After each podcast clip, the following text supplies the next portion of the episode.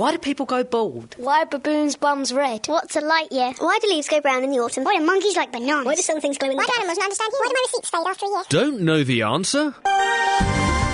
Ask the Naked Scientists. Hello and welcome to this week's Ask the Naked Scientists with me, Sue Marchant, Dave Ansell, and Chris Smith.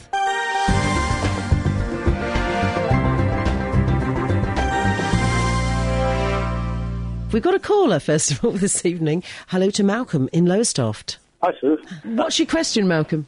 Right. Uh, this does sound like a trick question, Sue, but I assure you it isn't. A tree falls down in a large forest, but there's absolutely nothing within audio distance, not a living creature.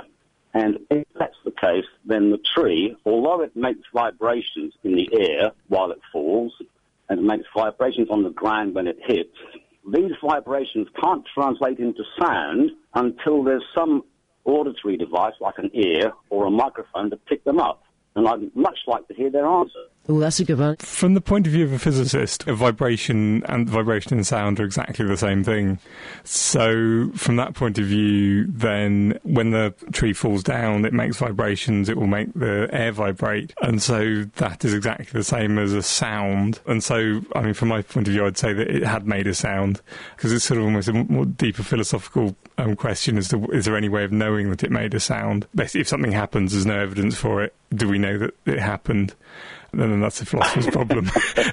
and I'd rather avoid it. I don't know what Chris thinks about it. I think there's another angle to this, which is that if the tree fell very, very quietly, so that unaided you couldn't hear it, but you took a very sensitive recording device and then you amplified it so that you made it loud, does that mean the tree's not making any sound? Because it was a sound that your ears couldn't detect. So if I had a, a very, very, very sensitive microphone here that could hear the tree in the very distant forest, Yes. and I had a microphone so sensitive that it could hear it from thousands of miles away, oh, I- would I that then that satisfy being- you it would make a sound? Absolutely. So the sound vibration energy which the tree is putting into the environment, or the vibrations the tree is making as it falls, that's got to go somewhere. So if it goes into the air and I can pick it up, then it's got to be making a sound. So therefore, I think it's possible to say that you would hear it because if you had a recording device sufficiently powerful, you could pick that up. Oh, I agree with that totally. I think that answers your question, doesn't it? Indeed, but what people won't take on board is that if there isn't any such device within any audible range, then the tree can't make a noise. I think Well, we it's a do. bit we- like saying if there's not a, a telescope looking at a distant star when it goes supernova, does the light waves it puts out do they not exist then? And we know that's a fallacious argument. So why should light be any different from sound? I'm going to think that over. Malcolm, you're fantastic. Thanks a lot. All right, thank you, Malcolm. You take care. You too. Bye. Okay, bye. And this is Sue Marchant, Dr. Dave, and Dr. Chris from The Naked Scientist. We have an email in from Daniel. He says, um, This could be a very easy question for the scientist, but it's been bugging me for ages. How does a battery charger know when the battery or batteries are charged? Is it something to do with the negativity charged electrons?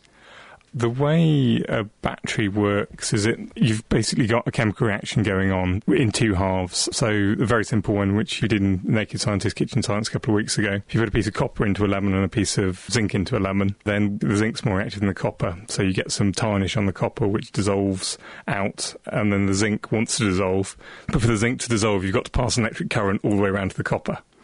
So basically, the copper tarnish turns into proper copper, and the zinc tarnish, the zinc um, oxidizes and turns essentially turns into tarnish. And to do that, you've got to pass an electric current around the circuit, and that will actually push electrons around the circuit, and you get electric current, and you've got a battery. If you're charging a battery, you have a, a reaction that if you push electrons in the wrong direction, the reaction will happen in the opposite way backwards. And so you can recharge the battery, the reaction goes backwards, and then when you stop charging it, it goes forwards again. I think the way that battery chargers know things are charged is that the voltage across the battery, um, when it's really flat, the voltage is quite low, but as it charges up, the voltage increases, and when it gets to a certain point, it's decided this is charged, we won't try and put any more current through, otherwise it's going to break it. So it stops. It just detects when the voltage across the battery gets high enough, and then it stops. Tends I think a good way to think about this, Dave, is to look at it as like a ball rolling up or down a hill. And you have a hill that gets more and more steep the further the ball goes up it. And so when you're charging the battery, you're pushing the ball up the hill, giving it chemical, but in this case we're talking about potential energy. And as the battery gets more charged, the voltage that you need to push the ball further up that notional hill gets higher and higher because the hill is getting steeper and steeper, so the battery charger has to work harder and harder to get the ball up there.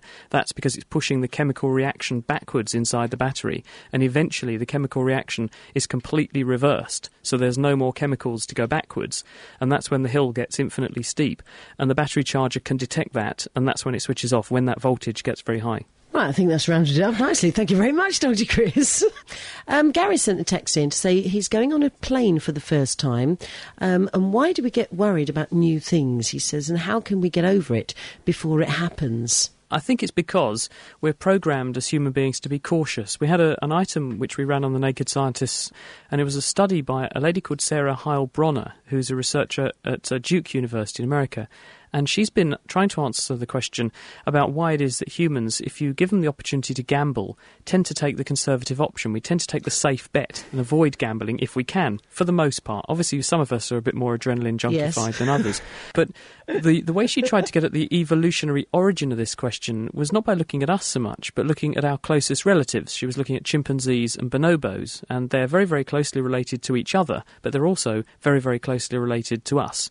Now, chimps and bonobos obviously don't understand the value of money, but what they do understand is the value of food.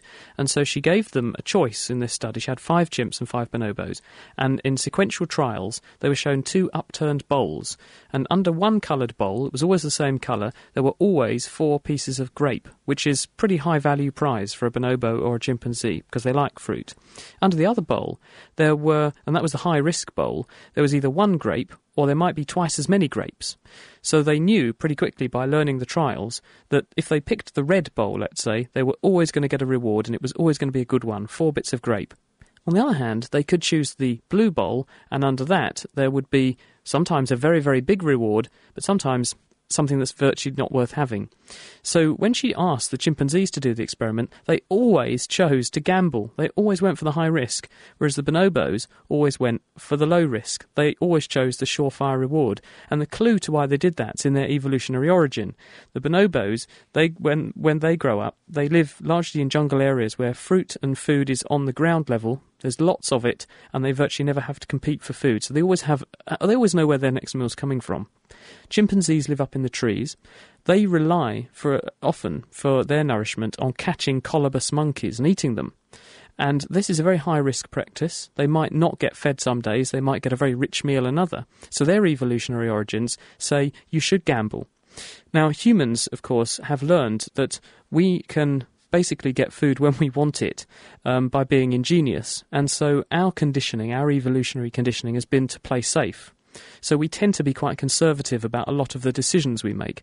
And that means that when you're faced with novelty, a new situation, you compare that in your mind to the existing situation, safe situation, or I can do something adventurous, and you tend to default to I prefer the safe option. We all prefer the easy life. Why do we make life hard for ourselves? Because we, we, we are really risk averse as a whole, as a species. And going on an aeroplane or doing something entirely novel if you've never done it before is a bit scary. And so some people do find that that scariness is worse for them than perhaps other people. Perhaps they just weigh the situation up differently. And as a result, their evolutionary origins are kicking in and saying, be cautious. And so hmm. it's just basically human nature. And in fact, it's not just human nature, but it's chimpanzee and bonobo nature too. So it depends how many grapes you like, really, in a way, doesn't it? Anyway, we have got Mrs. Wright from Beccles on the phone. Hello there, Mrs. Wright. Hello there. Hello, you're through to Dr. Chris and Dr. Dave. Okay, thanks very much. Um, I've got a question on anatomy. Um, white adult females, uh, white adults, females, have, um, I presumed it was everybody um, in that category, has um, a brown line from their belly button downwards, straight line. And I wondered if you could tell me what the name of that is. That's called the linea nigra. Linea line in Latin, nigra black in Latin. Yes. And uh, it just goes vertically, as you say, from your umbilicus, your belly button, down towards your pubic bone. Yes. And it's well known to people who see their obstetricians because it often gets a lot darker when women are pregnant. Yeah. Um, it's lovely talking to you. Thank you very much for your question. Right.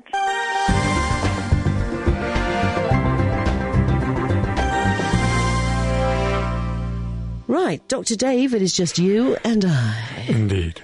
Now we've got Jill on the line. Hello, Jill. Hi, Sue. How are you?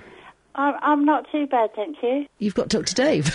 Uh, hello. Hello. Well, I'm a girl, a lady that collect cuddly toys. Yeah. I should imagine within a year or six months you would have to change the battery. Now I've got this duck Yeah. that will squeak and that will do anything, and I've had this duck for about 15 years. Have you got it there? Yeah.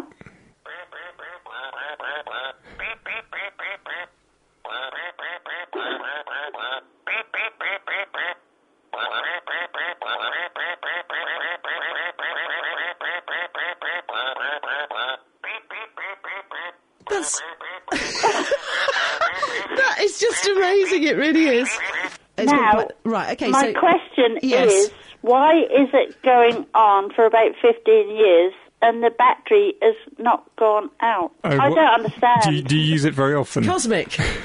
Well, yes.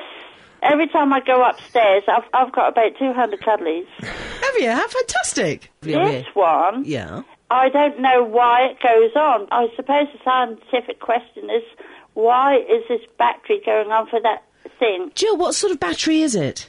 I don't know. Have you not looked inside it? Well, no. Okay, so where does the, th there must be a battery in the duct? Oh, yeah, I can undo it if you like. All right, then, okay. What sort of battery is it? The Duracell. How- There's just two. Two? On two wires, the black one and the red one. Okay. So you're using it every day and it still lasted that long? Well, no, no. I've got other cuddly toys that makes noises, Yeah. and they've actually gone within a year. Yeah, I mean, fundamentally, with the, I mean, batteries can degrade in other ways, especially if they're quite discharged. They can can rupture after a while because the contents of them are quite um, nasty and they can actually dissolve away the casing.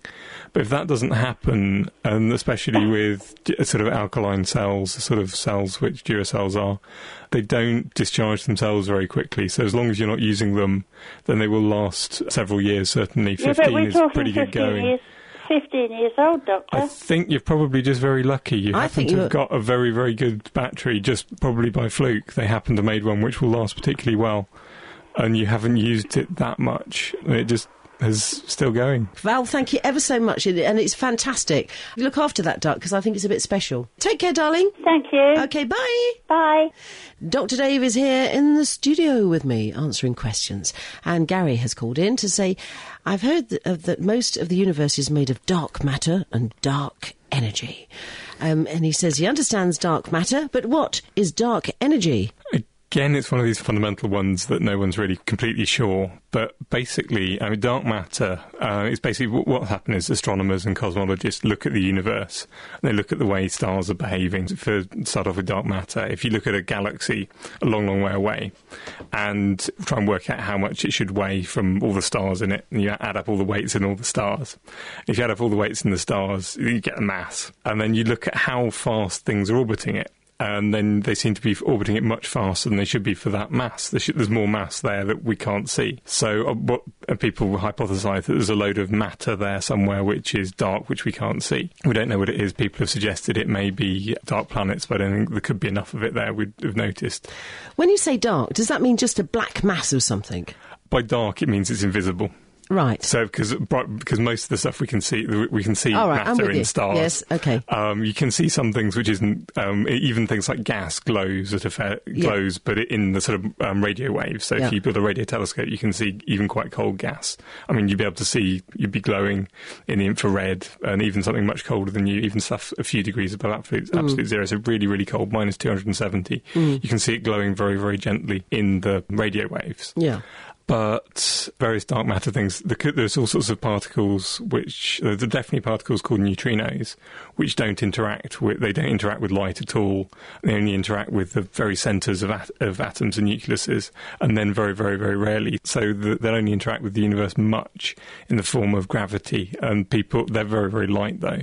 Hmm. But people have hypothesised there are other particles which would only intera- interact with the rest of the universe by gravity and not by anything else. So maybe the dark matter's in some kind of strange particle, or it could even be that we don't quite understand gravity right, and, and gravity just behaves slightly differently to the way we think it does on a really big scale. Now, dark energy is a similar thing that you kind of have an observation, you're trying to explain it by something.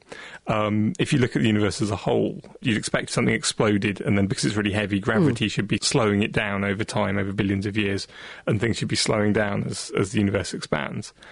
But it seems that definitely at various points in the universe past, and possibly even now, the opposite's happening. The universe seems to be expanding. And it's expanding faster with time, so it's accelerating. So some energy is coming from somewhere. And so people are, so it's like, as if you get that, universe expand, energy's coming from somewhere, and, and people kind of because it's something we don't really understand. People calling it dark energy. People are even less sure of what dark energy is than they are of dark matter it could just be the, the way the universe works. There's something called the cosmological constant, which comes out of a load of Einstein's equations, mm. which, if it was there, then that would have a similar effect. It would release energy as the universe gets bigger, or it could be something entirely different we don't understand. Mm. Yeah, I mean, basically, it's just something to trying to explain a load of observations about the way the universe expands, which we don't kind of make sense according to physics as we know it. Whoa, that's quite something. It's got me thinking now. Um, Dave says, why is there a time delay on DAB radio stations and not on normal FM? Steve in Basildon. Um, basically, normal FM radio station, um, the electronics to transmit it don't have to do very much work. Sound, as I speak into this microphone, is a vibration, then that forms a vibrating electrical signal at a fairly low frequency then that vibrates the frequency of the transmitter, which it can happen in sort of probably a millionth of a second. The electronics is very, very quick, so there's no delay. But if digital radio, because you're trying to squeeze as much information into the radio waves as possible, so you're trying to use up as little space as possible with your radio station. So mm-hmm. it will do things like if there's two noises going on at the same time, which your brain couldn't hear the second one, which is quieter or a similar sort of pitch octave above, your brain assumes it's there even if it's not. There's all sorts of cunning things whereby the digital electronics inside the transmitter will kind of say that's not important, I'll ignore that. Mm. And it'll kind of compress it and it will kind of make guesses. It'll kind of, if sound normally go does something, then it will assume that's going to happen and throw away the information. So you can squeeze down the information. You much less information to transmit a radio station, but this process takes time, and it seems to take a second or two to be able to do, do, this partly because it's got to look over a second to be able to do all the calculations. And just the calculation take a long time and then the decoding it on your radio takes a while. Sure. so the whole process just because it's doing more work it takes longer. And it actually also takes more power which various people have noticed which will probably get better as ele- as the electronics gets improved and electronics improves generally. But it intrinsically doing more work, so it's got to do, take more power and more time. Now, here's one here. Um, science question. What is, and it's Syzygy, is S Y Z Y G Y, and that was spelt out too. Steve, any ideas? I have to admit that my only reason why I have any idea for this is thanks to the wonders of the internet. Yep. It would appear to basically be a name for it. Basically, if you get three planets or m- moons or planets in the same kind of planetary system lining up in a straight line, which isn't so kind of. I mean, if you had the, the Earth, Moon, and then Sun on a line, or the Earth on one mm. side, then the Sun, and then and then the Mars on the opposite side, or whatever. I don't think it's especially interesting from the point of view of actually science, apart from if you get something like recently there was a Venus transiting across the Sun. For Venus get between us and the Sun, then the Earth, Venus, and the Sun have to be in a straight line. You can sometimes find out interesting things about planets' atmospheres because you can look at the light which is going through the planet's atmosphere from the Sun through the planet's atmosphere to Earth, and you can look at by using a thing called spectroscopy. If you look very carefully at the light and what colours of light are missing when it's gone through an atmosphere or something, you can work out what was in the atmosphere. So I think it probably meant you could um, find out what was in Venus's atmosphere long before we, we went there and actually could look. But otherwise, I think mostly um, it's considered interesting from the point of view of astrologers who like that sort of thing for reasons I've never quite understood. Yeah, it's because we're cosmic, you see. All right, so a couple of um, little questions here, David. Um, somebody's going to have a mechanical valve to replace an aortic valve. Will it set alarms off at airports when they go through scanners? I think you've got to have quite a large. I mean, the scanners in airports are kind of tuned quite caref- carefully to. They don't tend to pick up very small pieces of metal and I'd ex- I wouldn't have thought you need a very large lump of metal to make a aortic valve I don't know what uh, exactly the design. I, I think there are various different designs, and they could involve quite a lot of plastic. I would get a letter if, if, there is, if it's involving large lumps of metal. I get a letter from your doctor because it may make getting through airports easier and less unpleasant. Sure. I think the frequencies which they're using to look for tend to get attenuated by your body a bit anyway. So if it's if it's inside you, it would be less of a problem than if you're carrying it around in your pocket. But I don't know for certain. So That's it for this week. Our doctors will be back with me next week for more Ask the Naked Scientist. But don't forget, you can also catch them on the Naked Scientist podcast, which you can find on the Naked Scientist website, www.nakedscientist.com. The Naked Scientists are sponsored by the Wellcome Trust, the EPSRC, and UKFast. For more information, look us up online at nakedscientists.com.